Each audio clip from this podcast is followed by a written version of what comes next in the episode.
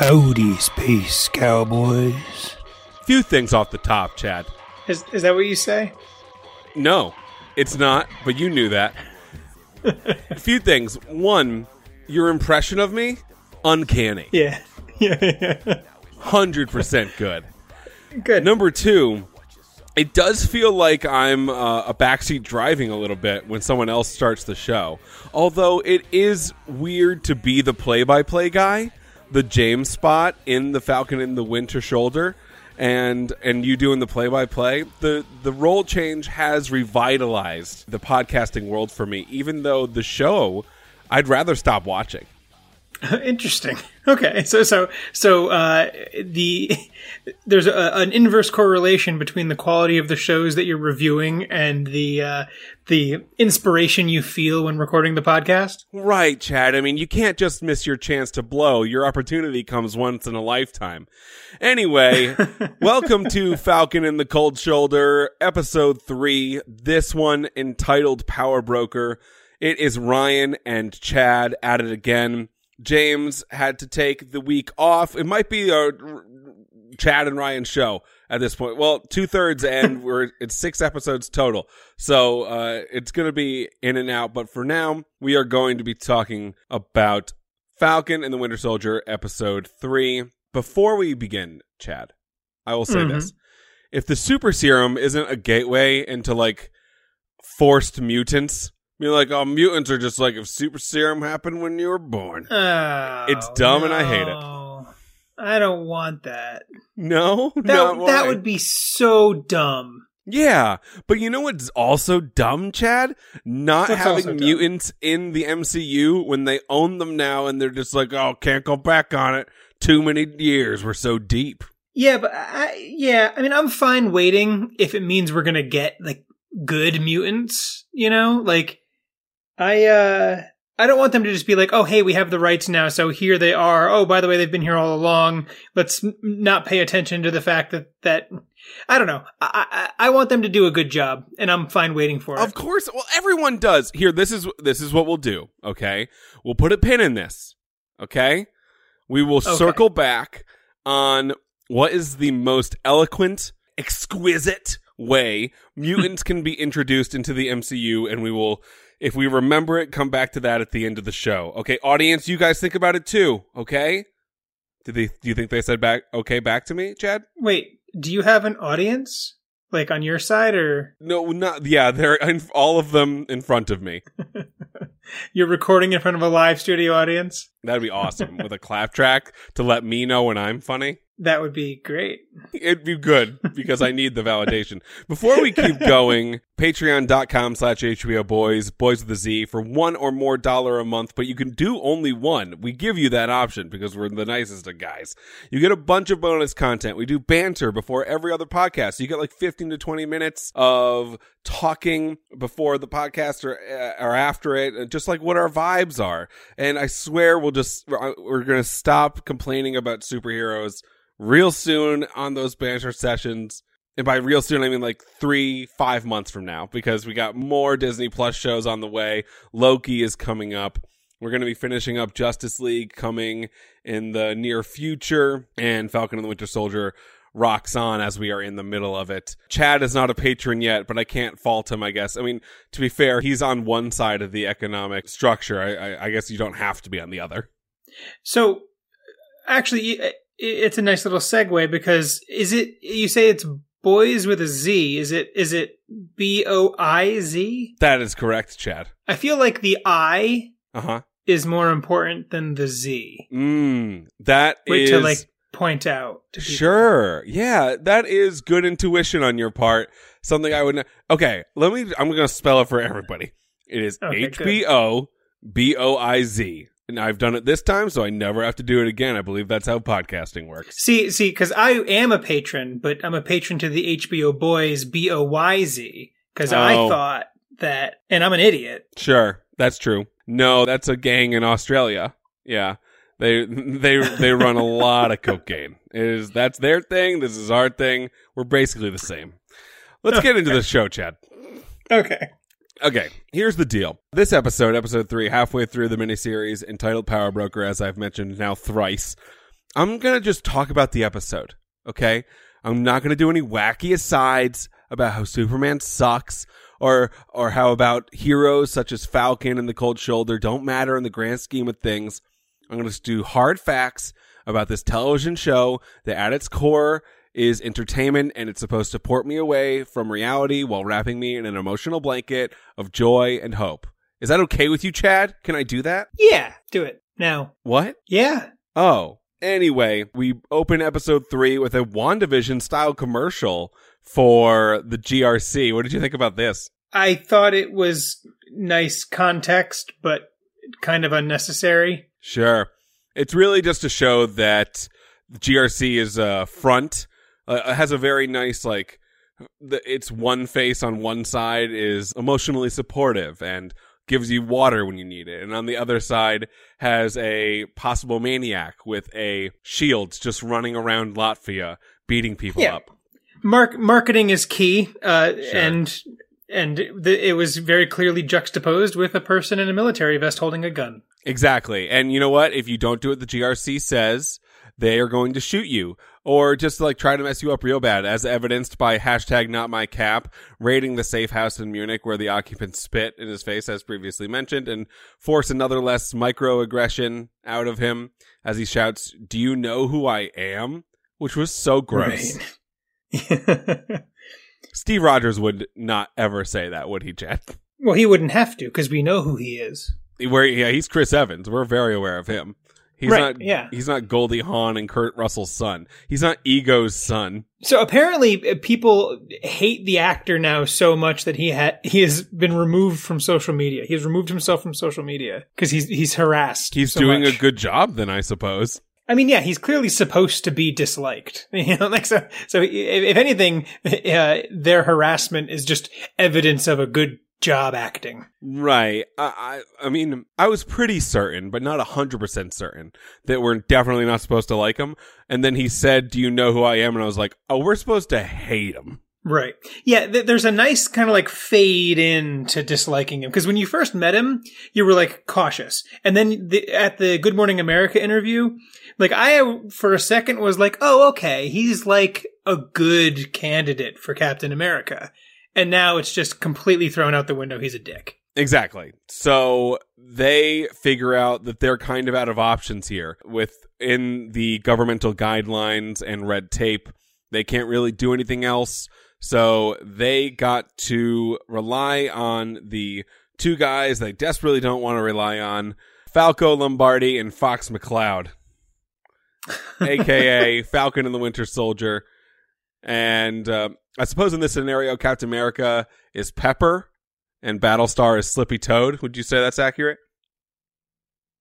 Yeah, sure. Good. Anyway, Fox asks Falco to go in alone to see Andross. Uh, you know what? Actually, at this point, I think this is going to get confusing, Chad. I'm going to switch back to regular names if that's fine with you. Okay, yeah, no more metaphors. It's not a metaphor. It's uh Simile, no. Yes. analogy, it's yes. all of those things. and more. It's also a wonderful video game. Star Fox characters are the best. So Bucky the Badger goes in to see Zemo, who I really thought I never needed to see ever again. I thought I was done with Zemo and all of his bullshit. Uh, and at the same time, Bucky is like, I'm a lone wolf. Let me go in alone. And, uh, so you, you kind of came to Zemo's defense last week. You're, you're not as, as down on- him as, as I am. No.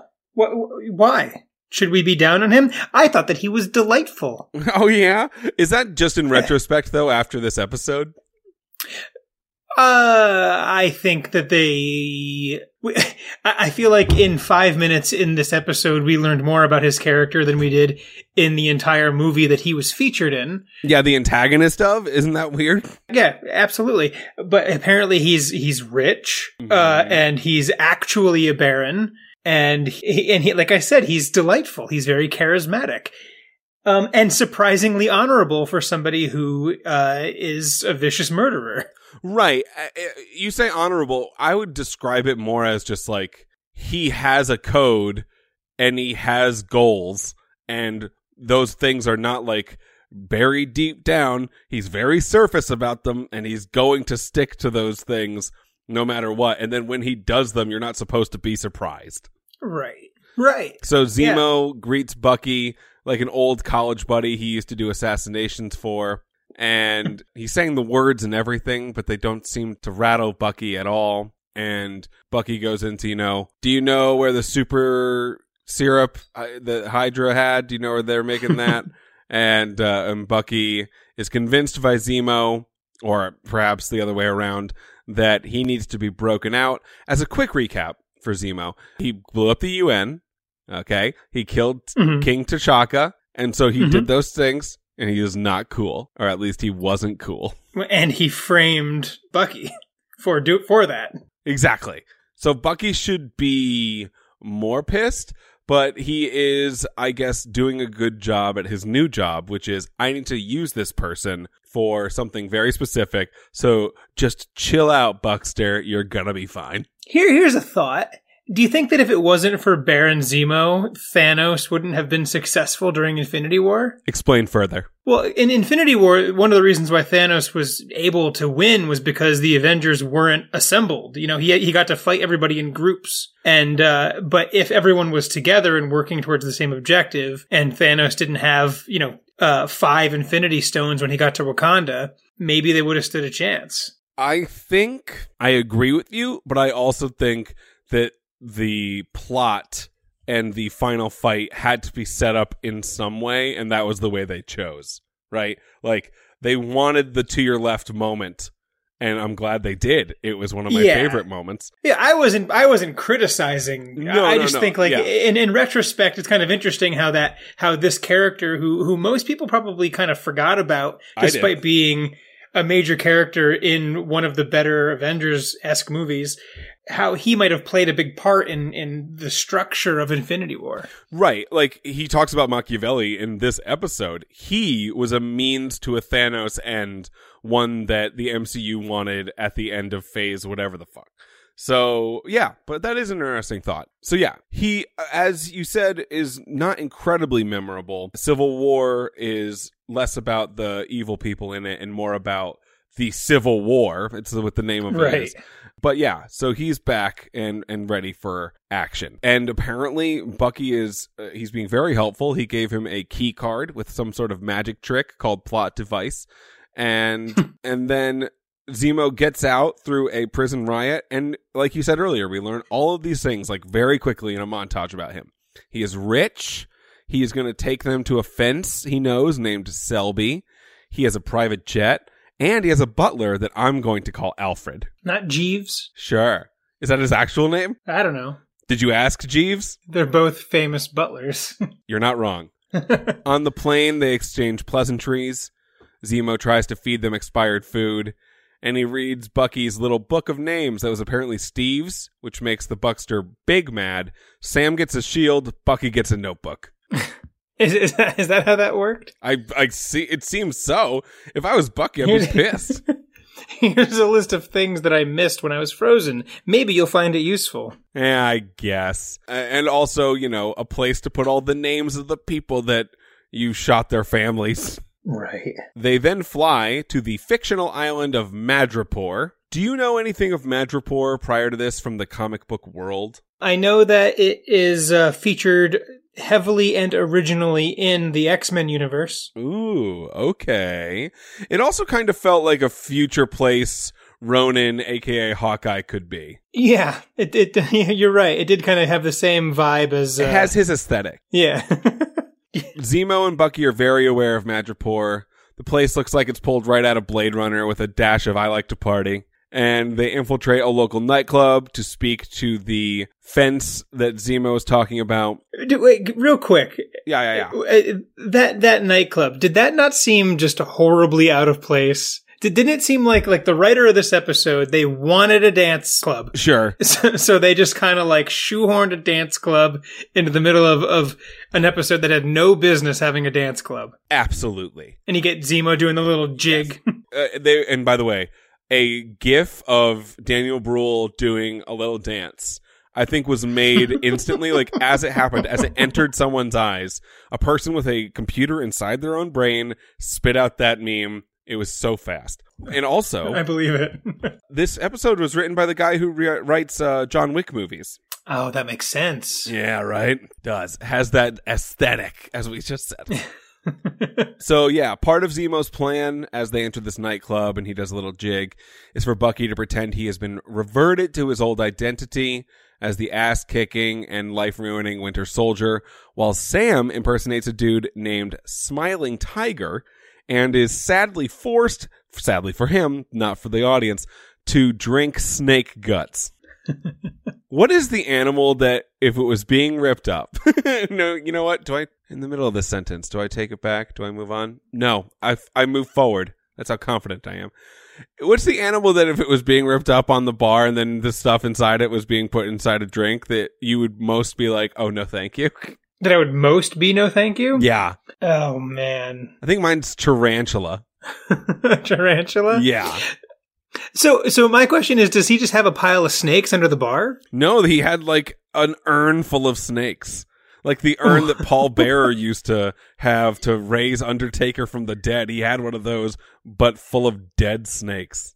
Uh, That's an accomplished Alright. bartender right there. Apparently. What if it's like really in demand one night and they ran out of snakes? Oh, I know. Well, it, there are more snakes right behind the Midori, I think. Uh, it- Does he does he have like a good a good snake dealer that he could get more snakes from? he has a snake guy. He does. He's got a snake guy. I would- Every bartender's got a snake guy. Every single one. If you don't have a good snake guy, what do you do? What do you- anyway, so their surroundings are rejecting them all actively. Everyone is looking at them like you shouldn't be here. Bucky is immediately forced to beat up some ne'er do wells, which gets them to their meeting with Selby eventually. People are taking cell phone videos of Bucky beating people up with his short hair. And that's for sure going to come back to haunt the boy, right? He's on probation and he's not allowed to be doing that. Absolutely. Or not. Or not. Yeah, either one. yes or no, possibly. During the negotiation for, hey, where's the serum guy? Sam's sister calls and it gives away that they are not who they say they are, but they do find out that the serum is in Madripoor, and that's thanks to Dr. William Nagel, who works for the power broker. Uh, and as their cover is blown, though, and they're about to be dead, they get Duex Machina out of the situation as somebody kills Selby from afar. Right. This ends up putting a massive bounty on their heads, or on their cold shoulders, you could say. So they scurry away and discover that the guardian angel that they have is Sharon Carter. Now, Chad, I'm Yeah. apparently supposed to care about who Sharon Carter is. And I forgot 100% that she was in Civil War.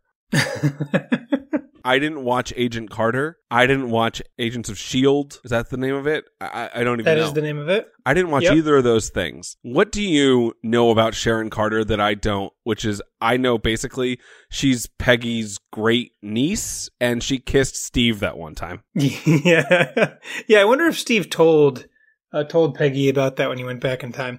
Oh, I would not. I would have left that out.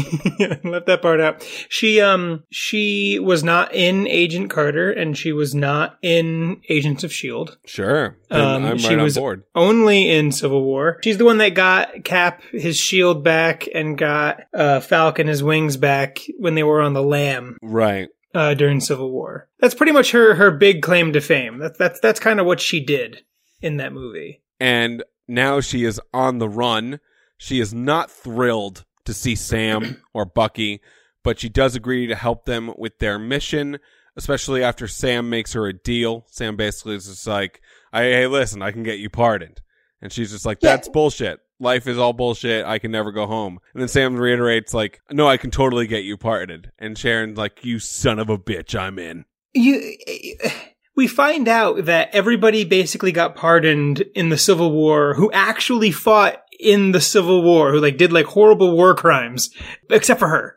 She wasn't uh, pardoned, even though like Thanos came, the world ended, none of that mattered. It was clearly like, uh, uh, uh, I don't know. It, it just surprised me that like for the last what seven years, eight years, she's been hiding out here, well, while everyone else just kind of runs free. Right. Few things. One, not fair. Two, No. a little plot devicey, right? Like uh, you you could argue that that just should not have happened. And if I was her in this reality, I'd be like, well, fuck me, I guess, Like, I feel like she must not have tried. at all. Because after Shield closed down, I believe she joins the CIA, right? And then she gets excommunicated and shunned, and she can't be extradited from Madripoor, so that's why she's chilling there. But you're right, like it doesn't seem realistic that this should be happening in the first place. But she's here, and Sam, the Avenger, who's definitely the poorest Avenger, and who just got shoved out of the way for a white Captain America, and the government was like psyched that he gave the shield back. The one who's like in a really good spot right now is like, I can pardon you. She's like, oh, perfect. so her her place in Madripoor, it uh it raises a lot of suspicions. It has uh, on the internet, and we can get into speculation zone later. Ooh. But just just want to kind of tease that for later. Go ahead. I'm teased. So anyway, naturally on the run, Carter likes to party, and so she throws one at said party. They get info on a shipping container depot which contains the secret lab of Dr. Nagel, who manufactured the batch of super serum that transformed Carly and her friends. It's implied that he manufactured it from the blood of um name escapes me. Isaiah. Isaiah, thank you. But it's not directly said. It is not. It's it's very Stannis in the woods. You go two seasons, and you're like, I mean, they didn't show the death on screen, and I know Game of Thrones, they they always show the death on screen, and then finally you're like, now nah, I I think he might be dead. But while Sam, Bucky, and Zemo n- interrogate Nagel, Sharon keeps busy by absolutely fucking annihilating a bunch of like an endless stream of bounty hunters that are after them. And as you said, they're talking to Nagel and they're talking about the serum and he had blood samples of an American test subject while he was at the CIA that yes, that they infer was Isaiah because, and you can tell, like Bucky and Sam look at each other in that moment, but could it just like not be Isaiah? Could it be the new cap? Question mark. Oh, it's a misdirect. All this is happening and eventually the goons who are trying to find them have an RPG for some reason. and they blow the shit out of the containers. And then Zemo kills Nagel, which, as he said from the very beginning of this, my mission is to end the Winter Soldier program once and for all. If this dude knows how to make the serum, obviously I shot him. And I feel like Bucky and Sam are being way, way too lenient with him. They trust him immediately Yeah. way too much. And then he does this they he does this and the world's like uh yeah of course he did Yeah, uh, the whole time uh, they're very lenient with him. Insofar as like they were in a hideout, and when he broke out of jail, even they just trusted. Not even they. Bucky just trusted that he was going to come and meet up with them. He didn't have to. You know, he didn't have to do any of the stuff that he's doing. which on one hand the leeway they give the character allows for him to be the absolute breakout star of the episode he's the best Sure. part by far in my opinion and a generally entertaining part of a show that I sometimes struggle with. So, uh, you know, a character that I saw at first and was like, why, ends up being the best part of a 15 minute episode to me. And the, the part you just have to kind of ignore is like, oh, this war criminal, you're giving him a lot of, a lot of rope to hang himself with. Right. The, the Kingslayer. He's not just a war criminal, he's a Kingslayer. Yeah, he has a proven track record of being an evil psychopath. But yeah, sure, give him a gun. That'd be fun. From there, it's time to hit the road. Sharon stays behind in Madripoor, though she tells Sam to keep her posted on that pardon, which is totally going to happen. And the guys pursue their new lead on Carly. Speaking of Carly, by the way, you know, smattered throughout this episode, she and her squad are, are, it's like five minutes basically where they cover, she has a maternal figure named Mama Donya who dies inside of a resettlement camp of TB, which apparently is spreading a whole lot through the camps. And then the Flag Smashers as a whole raid a GRC facility, making off with a bunch of supplies that they're going to give back to the camps. We have like a one minute conversation here where Carly's like, uh, we're doing this for those people. You know, they're displaced. I was displaced. No one's helping them. we're going to help them. And I was like, oh man, I totally kind of get Carly's side. Yeah. And, And, then, then, and then, what happened next, Brady? then she explodes a building with a bunch of people inside, and now those people are dead. And even the guy with her is like, hey, why? and she was like, it's the only thing that they'll, uh, they'll listen to. This violence is the only language they speak. And the guy was like, okay, uh, so, so recently I was right on board with you. And then now, I just don't know. You have a on and off relationship with morality that I just can't get on board for 100%. Yeah, well, they need it. I think this was kind of their answer to uh, a couple episodes ago. We we were saying, you know, the flag smashers have a really good point. You know, open borders, peace among the worlds, and all this stuff. This is how they they kind of like really nail in, like, oh no, these are the bad guys. You don't want to listen to them. You don't want to agree with them. They're the ones who blow up people. And, and Yeah. while at the same time, in the in the first episode, we watched as uh, as Sam uh, ruthlessly murdered a bunch of people in a helicopter. Yeah, but he's not bad anymore. No, he's a good guy. He's a good guy and he would be fine. And I I didn't feel like when it first happened I did feel like it was a little cheap. Like it was a little forced that Carly and the Flag Smashers are are murderers, especially after, you know, 5 minutes prior to that, they kill off her possible mom. They show that the resettlement centers are going very poorly. Like TB is, is rampant through them. And the Flag Smashers are the only ones like doing the extracurricular helping for these people. And then you get to the moment where she kills a bunch Yeah. and you're and you're like, oh, you're so close. And I wasn't disappointed in the character. Like I thought for one moment, like, oh, that does feel a little like, okay, well, no, no, but she's evil. But remember, she's evil. but I don't know. I feel fine about it. okay, okay, interesting. So, well, let- let's. All I'm saying is, let's. I'm going to keep an eye on Ryan's morality. That's all. Oh, you don't need to keep an eye on that. I buried that No, shit. it's because it's gone. Yeah, it's gone. It's It's- way gone. think got hit by a train in the eighties. So they are now following another lead for Mama Donya, who recently just died. Sam and Bucky, that is. Uh, plus, you know, fucking Zemo, who's still here. And when they arrive in Latvia, Bucky splits away from them, having spotted something on the ground that had some beads on it. And then he goes off into. Well, by the way, he's just like, I'm going to take a walk. And they're like, okay. Uh, that's not weird at all. But he goes down a little path and he turns around and it's Ayo. I don't know if that's how you spell her name or say her name, but it's his whole pal from Wakanda. And I'm glad that this is happening because he, you know, turns around and he goes, I, I was waiting for you to come. I assumed you wouldn't be very cool with me hanging out and just having fun chats with the guy who killed your king. So right. Oops. Bum, ba-dum, bum, bum. Wow. Exactly. So, yes, Wakanda is here now. Zemo is here. I don't see how Zemo makes it out of this series alive at this point. Yeah, which which I actually kind of feel like would be a shame because I, I think that there's a lot of interesting things you can do with a character like Zemo in a world of superheroes. Yes.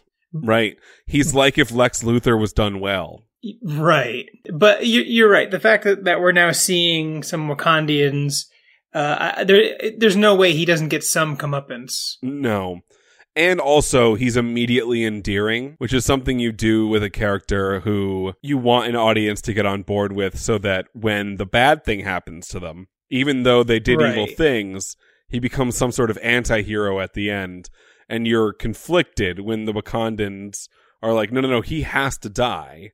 And you're like, yeah, but I mean, he's so fun. He does jigs. he does jigs. I mean, I, I like how they're um in so far they they're they've opened up the world a bit more. You know, they're introducing characters that we haven't seen in a while, or they're introducing. You know, they're, showing how the actions and politics of one group is going to affect other groups in the world. You know, like having Wakanda show up, it's going to have ramifications, I guess, to the story. And, it, it kind of goes back to what I said last week, where we're, we're adding more and more and more to the show, but we're not getting any resolutions. So uh, I feel like the show is going to get really big and it's going to be the connective tissue that brings the rest of the shows or, or MCU together, but isn't going to kind of feel like a complete story on its own. Does that make sense? No, no, absolutely. We're three episodes in and we haven't met the antagonist. Like Right. the antagonist is some shadow power broker who's just Or off in the we? distance. Yeah, right. I mean, that's true. It could be Zemo in disguise or something, or it could be the white guy uh, who was a congressman at the beginning. They, they always do that, where it's the rich white guy. Yeah. Uh, it could obviously be him, or you know, new cap, or it, it could have been all of them. But I have a feeling we haven't met him yet. But if we have, honestly, that would be better. It would be a better show yeah. but they haven't, as you said. If we get out of next week's episode and we don't know who the power broker is, I'll be like, okay, Eh, c- cool, sick. Can we stop wasting our time? Also, how is the final fight going to be in the air? It has to be right. I don't know how, but it has right. to be Because because of Falcon, you're right. hundred percent. Yeah, I didn't even think of that. Yeah, it's going to be stupid for sure. And then Bucky's going to be like, "Oh, we're back in the sky. Get over how I No. died that one time." It's it's going to be something like we got to stop the plane while I fight the bad guy. So Yep. Falcon, you go do your mission while I'm here punching the bad guy in the face. Right, and Sharon's helping, and all of Wakanda is there. Zemo's doing his wacky stuff. He's very helpful, redeems himself, then dies. So so the going theory right now on the internet that I mentioned earlier about Sharon is that she is actually the power broker or, or works for the power broker. Oh, Um, a- Yeah, after they split in the um in the I don't know, the industrial park, I don't know where they were. Um she gets in a car with someone and says, "We've got a problem now. Make it two or wh- whatever." I I don't remember the exact line.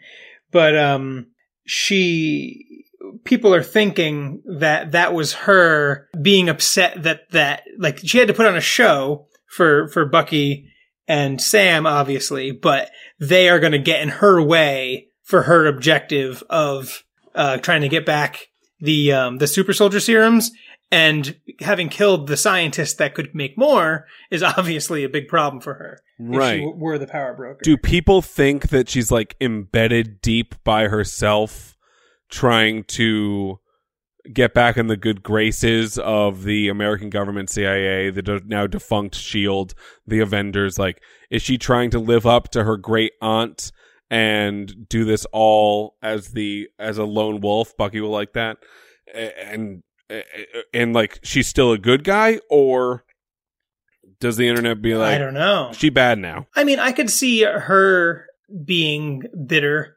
about how she was treated after Civil War and saying like, you know what, fuck the world. Oh But yeah. I, I I think what's more likely is she is working for the power broker, and the power broker has some kind of leverage against her or something. That is interesting, though. Uh, I will ask this before we get into the mutant discussion, which I totally remembered. Do you think there will be a post-credit scene before the end of the show? I think there will be a post credit scene at the end of the show. Yeah, episode six. Episode six. Yeah, they're gonna they're gonna wait. When did we get the first post credit scene on Wandavision? I don't know. Can you just Google that right now? let's just say it was episode seven. Maybe they're they're trying to set a precedent where like in the second like in, in the in the act three of the shows they start doing post credit scenes. Listen, I'm glad they're not doing it constantly, right? Like Yeah. the overuse of them is campy and gross. So right. And the post credit scene of Falcon and the Winter Soldier about all of these characters, I assume will like. mm, I don't want it to be about a character stronger than them, which is most of them. But how do I, you know? P.S. The trailer for Loki dropped, the full trailer today. yeah, Did you watch it? I did. It looks good. Yeah, no, I'm real excited. And and that show is just going to be crazy. It's gonna be balls to the wall. This is a Loki that did not have the character development of yeah. none of that. Like this is the kind of original OG, not anti-hero Loki yet. Like he is, but he hasn't learned any amount of empathy. He's just like cool guy, trickster. Put that guy with Owen Wilson and see how it goes. Yeah, eh, eh, but what's weird is that like it takes place in the past too. Yep. So, like, is Chris Hemsworth gonna gonna make an appearance in the trailer? He t- he says brother. You know, he's talking about Thor. You know, are we gonna see Heimdall? Are we gonna see Asgard with all the characters from the movies? Is Thanos here? Right. And because, you know, it's been reported in the past, eh, not just even reported, Chris Hemsworth has said it out loud where he was asked to be in Civil War.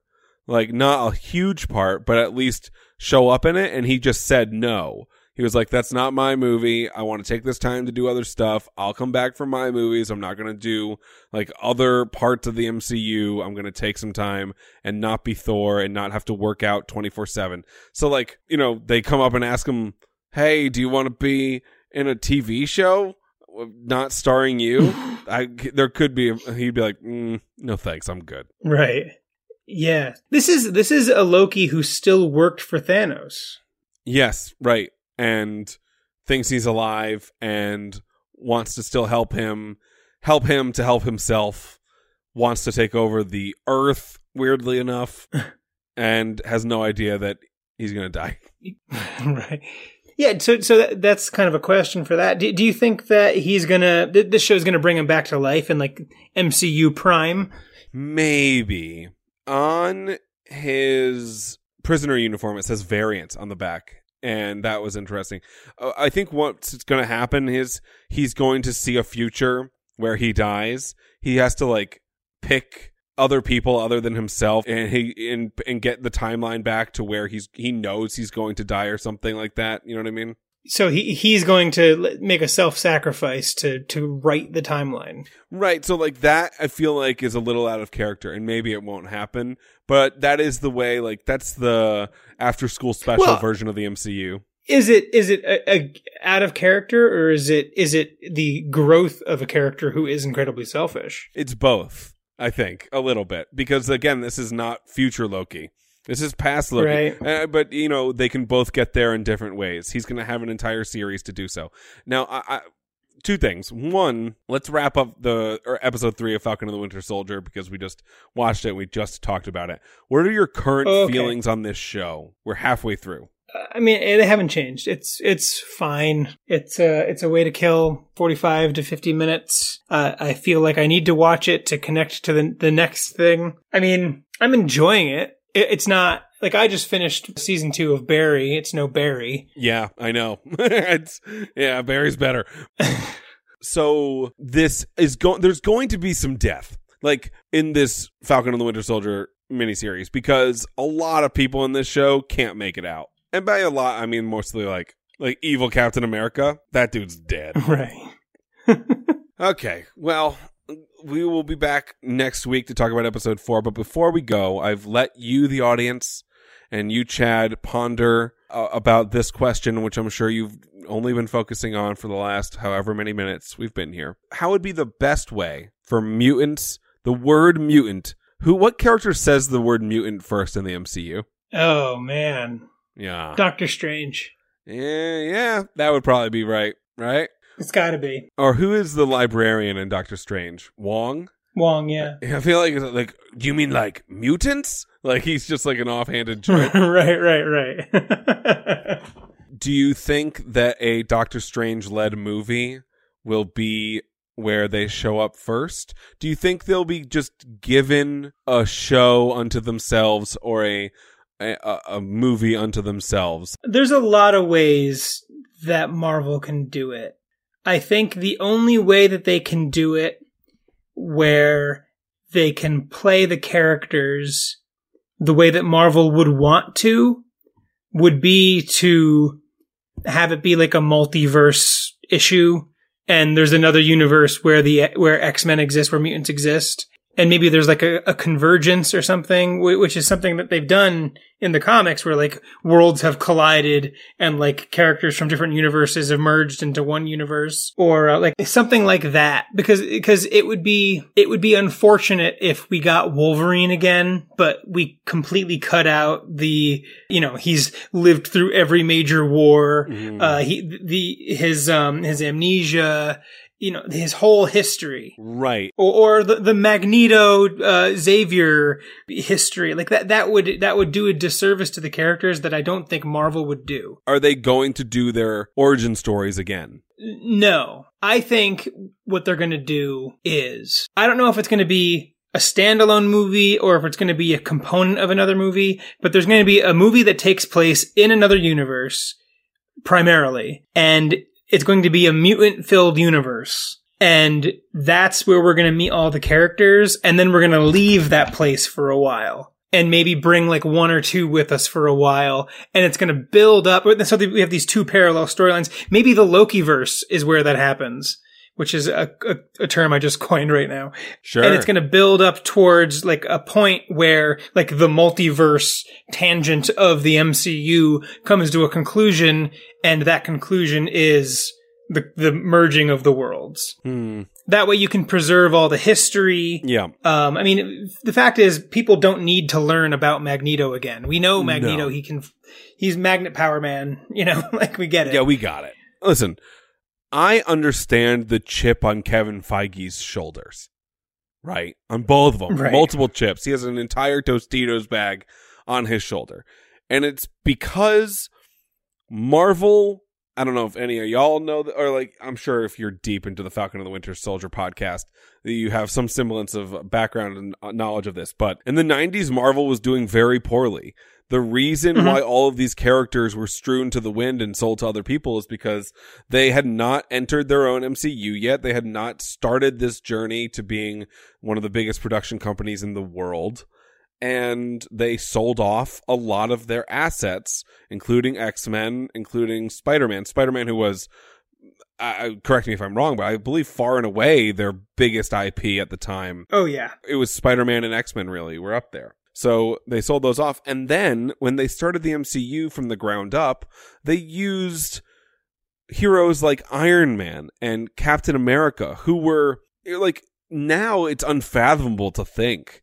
But they were like tier Yeah. two, tier three heroes. They, like, people didn't care about Iron Man and Captain America nowhere near as much as they cared about Spider Man. no, absolutely And not. so, like, when they got Spider Man back, they didn't wait on that shit. They're not doing what they're doing right now with mutants, being like, okay, now we've built something that has an incredible foundation, has a plan going forward. Now we just got mutants back.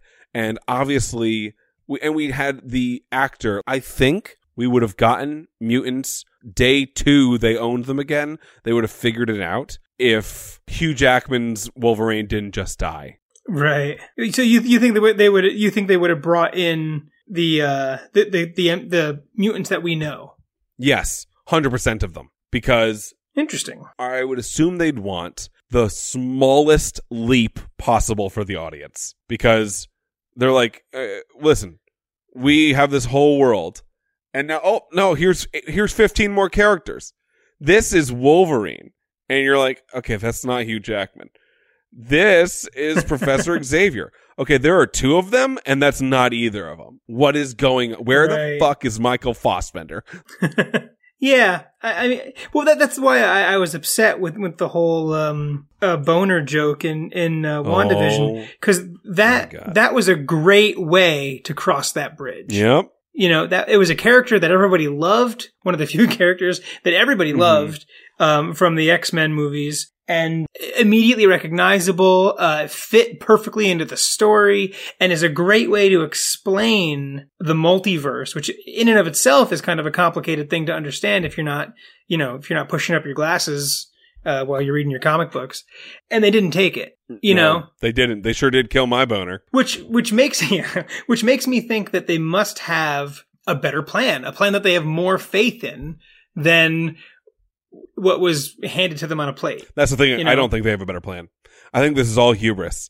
I think this is like not the downfall of the MCU. It's just I think it will be looked back upon as the opportunity that they missed. They did not for one second miss the Spider-Man opportunity coming back. And what's so interesting about that is, you know, Spider-Man used to be the biggest IP for Marvel Studios by far. He is not anymore. He is not. Iron Man is and he's dead. Mm. Captain America was second, and he is dead, basically. Thor, as a Chris Hemsworth Thor, was not even close. And then Ragnarok happened. He's in the Guardians franchise now, and Thor is the face of the Marvel universe at the moment. I I mean, you can say it's Thor or or Star Lord because Guardians did so well. But like they're now doubling down on no no no Spider Man is here to stay. He's going to be the leader of the Avengers. He's the new Tony Stark. S- Did you know Sp- Spider Man's smart? Did you know he's a smart guy too? that part of Homecoming where he was just like, "Oh man, Jake Gyllenhaal, I know physics." And I was like, "Okay, I don't, I don't need this. I know he's supposed to be smart. Peter Parker's always been." He has been a guy with glasses who pushes it up while reading comic books. He is that exact thing. But I was like, I don't, I'm okay. Anyway, that's all besides the point. We are halfway through Falcon and the Winter Soldier.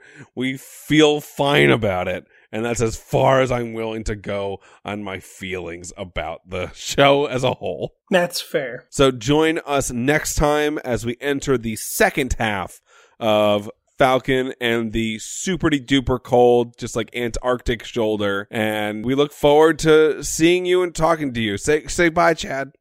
Goodbye, Chad. That was perfect. That was exactly what I wanted you to do.